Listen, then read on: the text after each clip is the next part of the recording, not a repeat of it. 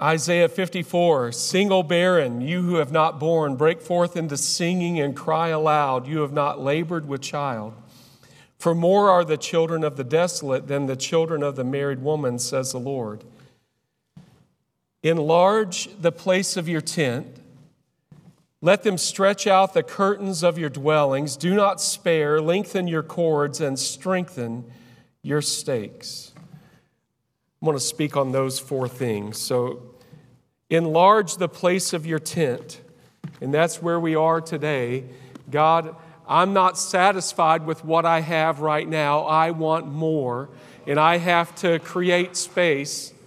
I want more of you, God. You know, what's in the way is the things of this world. That's in the way. It's the things I want. It's selfish desires. It's it's not bad stuff for many. It's not sin. It's just I've got to make room for God. I've got to make a place for Him. I've got to spend more time with Him. I have to push. Let some of the other things just go by the wayside. You know, when something happens, when there's a problem or difficulty, When there's a, when we have a hurricane, I think that might be a good example. When there's a hurricane coming, we don't go to work that day. We make sure our house is secure. We make sure we have all the supplies. We make preparation. With our God, we, we need to say, okay, you know what? Some of these things, and I know work's important, right? But some of these things are not necessary. Lord, I want to spend time with you. Is it necessary you get up every morning and have your cup of coffee and stare at the birds out the window? I don't know. But it's important for you to spend time with God. It's important for you to have a relationship with Him. Have a place where you say, okay, there's some things that don't matter. You know, I still have to help with the grandkids. I enjoy picking them up. And when they spend the night, my routine is a little off, but that's okay, because I get to spend time with them. How much more does God want to spend time with you and I? How much more does He want to pour out into us? We just got to create some space for Him. Enlarge the place of your tent. Number two, it says, stretch forth. Stretch out the curtains of your dwelling. You know, when, when we exercise, when we, we do more than we're used to, maybe you go out and work in the yard, and had to pick up leaves. The other day, it came. I was sore. Sore. We helped clean out a, the shed here the other day, and it, it, I was sore. Uh, you, you get old, you get sore. It's okay. Stretching causes that. God wants to stretch us where we're not always comfortable. We're not where I like that routine. I like everything just being so. I like, you know, I like traffic not to be bad. Therefore, I don't drive on I four unless absolutely necessary. But we like our routine. We like things to stay the same. God wants to stretch us. God wants to expand us a little bit and stretch us into what He desires us to be. Uh, there is pain involved when we let God stretch us. Things don't always happen the way we want them to. We have to give up things many times. We have to give up comfort, desires. Our folks that work in the nursery, I always say nursery, but you can put rangers, missionettes, Sunday school, wherever you're working with kids, our preschool, they give up. They're in there today giving up what they would be, they'd love to be around this altar today, being ministered to. But they give it up, so we have parents in here that can enjoy it. Stretch. I know it got awful quiet.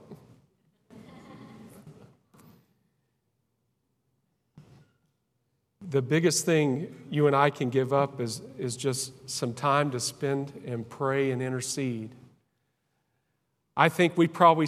Uh, In January, we started twenty-one days of prayer and fasting as a church, as a whole. We didn't all fast twenty-one days, but we fasted meals or maybe days. But we prayed. And then Pastor announced that he was retiring, resigning, whatever.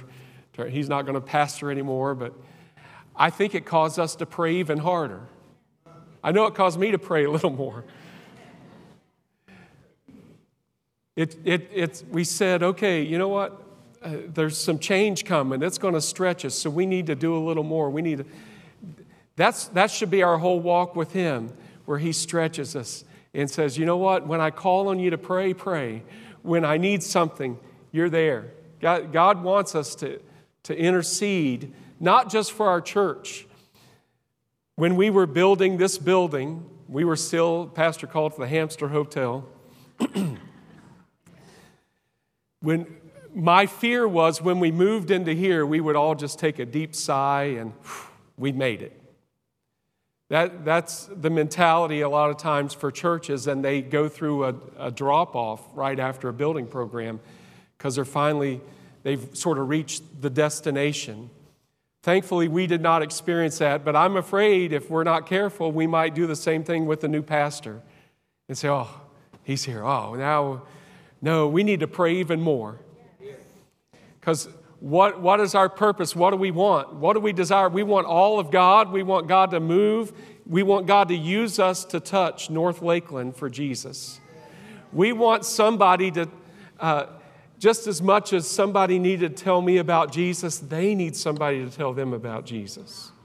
And that's you and I.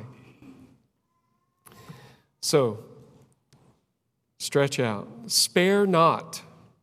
Spare not. Don't limit God with unbelief or doubt. So what are you believing God for you and your family? What is it you're praying? What, what are you praying for? Sometimes it's very specific, sometimes it's general. But I want God to move in all their lives. I want them to hear the voice of God and answer it and respond to it. I want them raised where they know the Lord Jesus Christ as their Savior. She's just saying amen, that's okay. I want, I, I don't know about you, I want my family serving God. Some of you have prodigals that don't know, you know they're away from God. Continue to pray. Tonight I'm going to do my last in the series of the parables, and it's about prayer, and we're going to flip-flop the service. So if you have kids in kids choir, they're going to go there first. I'm preaching first, and then we're going to spend some time in worship after the sermon. So last Sunday night, we were here till nine o'clock just worshiping around the altars.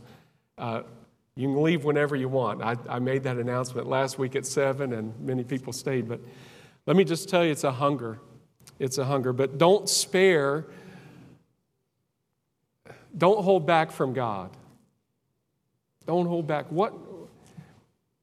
I think sometimes we, uh, well, let's put it this way. When...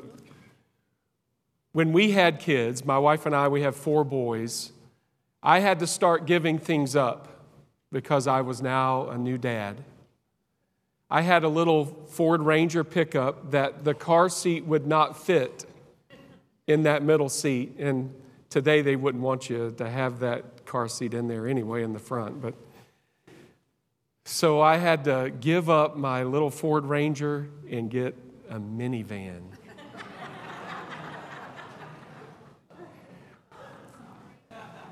I drive a truck today. Just, I got one big enough for the grandkids can get in the back, all right. Mm-hmm. But I gave that up because it was important for the family. I gave up uh, watching a lot of sports on T V that I enjoy doing. Baseball season's coming up. I enjoy that. But I have to give that up sometimes. I have to give up certain shows I like to watch because the grandkids want to watch Peppa Pig. And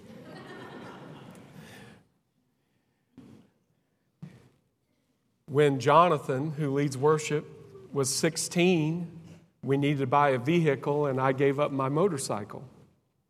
Wow. Traded it in to the joy and delight of my wife and my mother.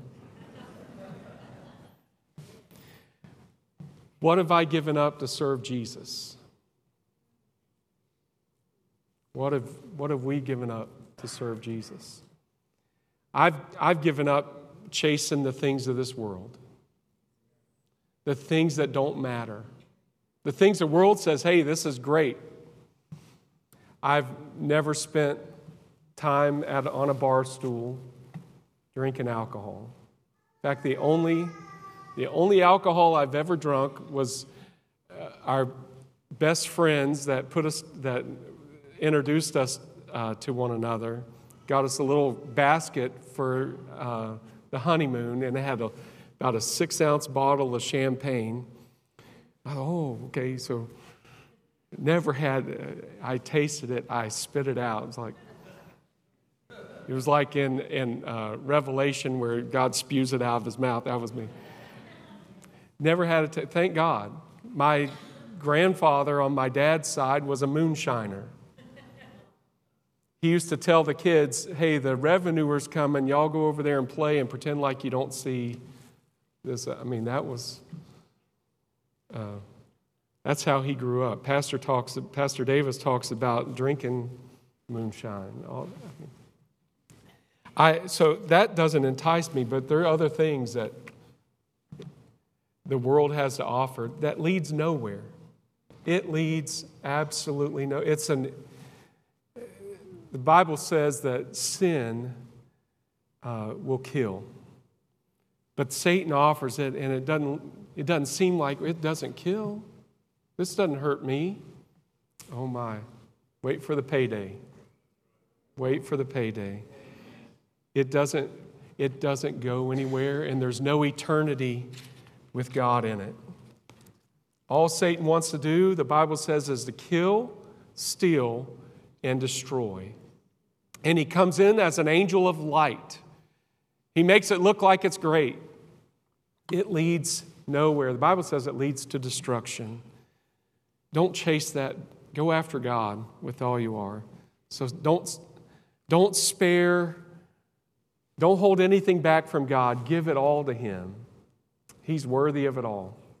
He is worthy to receive it all. You know what? And when he gives back, He gives back good measure, pressed down, shaken together.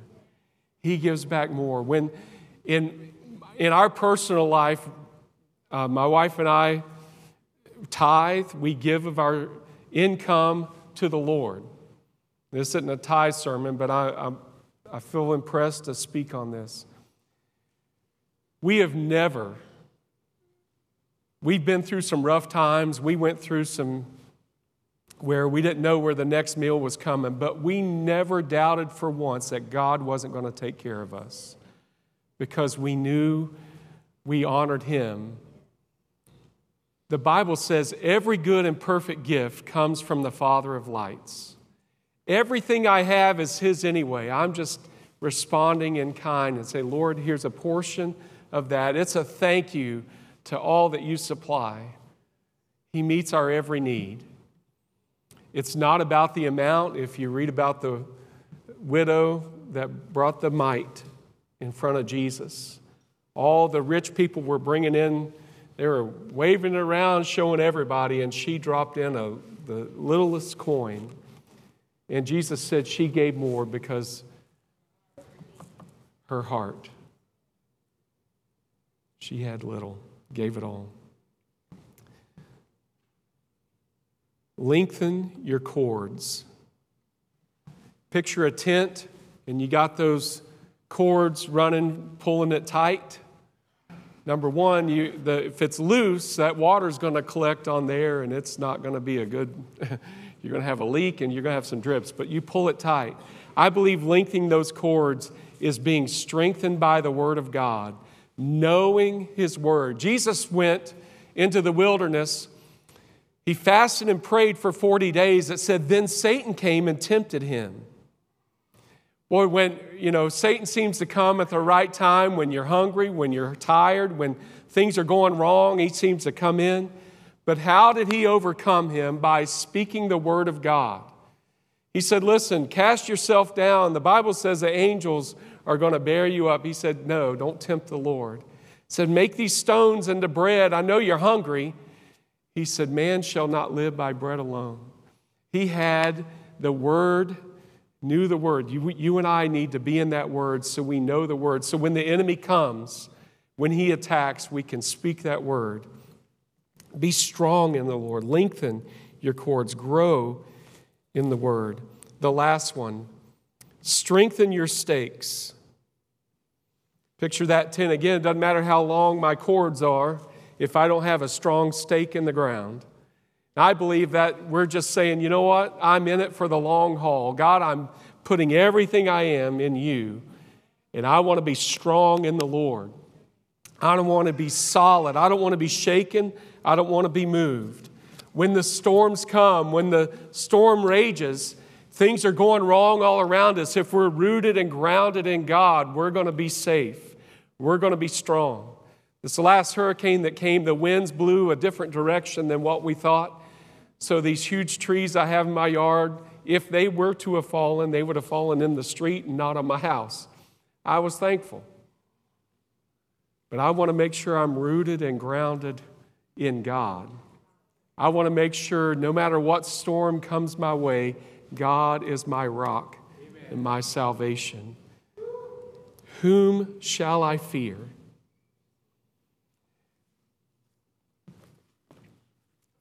Remember David and Goliath. David stood before this huge man. All the armor, all the weaponry, all that. And they tried to give David all that all that stuff from King Saul. He said, no, I'm, I can't, I can't walk in that. Can't deal with that. I can't fight in that. But he told Goliath, you come to me with spear and a sword. I think of Charlie singing this song. But I come to you in the name of the Lord. Amen. The enemy wants to puff himself up, make whatever's happening in your life seem bigger than anything. But our God is bigger. Amen. Our God is stronger. Our God is able. Yes. The Bible says he's able to do exceedingly abundantly above all we could ever hope or ask.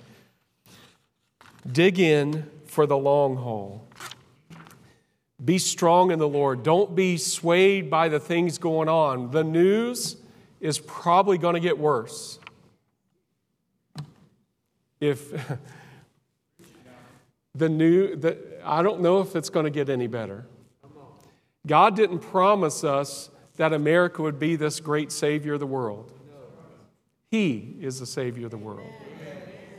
I love my country. I'm glad we have it. I, we're, because we're free, we're able to send missionaries all around the world. Because we're free, we can worship in this house today. And I thank God for the veterans. I thank God for... you fighting for our freedoms. And I want to just piggyback on what Debbie was saying. Support one another. Love one another. If somebody is hurting, reach out to them. If you're hurting, reach out to someone. And I think sometimes we're afraid because some people have let us down. And we tell somebody something in, in private, and then we hear it from somebody else. Say, well, I don't want my business spread around the world, right? Find somebody you can confide in and pray and lift up one another. The Bible says, bear one another's burdens. But too many people are running from the difficulties of this life. But that's when we need each other the most. John six sixty-eight. In John chapter six, Jesus was speaking really hard to, to everybody that was following him. And uh, it said after the, a few of those statements, a lot of people left. And he turned to his disciples and said, are you guys going to leave too? Are you guys going to take off? This is not, they said, this is hard, Lord. This is tough. And Jesus said, well, you're going to leave too. And in six sixty-eight, it says this.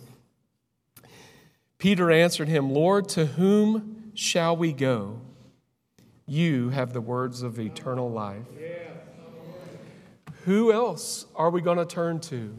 Where else are you going to go? We have no one else to go to but him. No one else to go to. Isaiah fifty-four, verse seventeen, no weapon formed against you shall prosper. Every tongue that rises against you in judgment shall con- you shall condemn.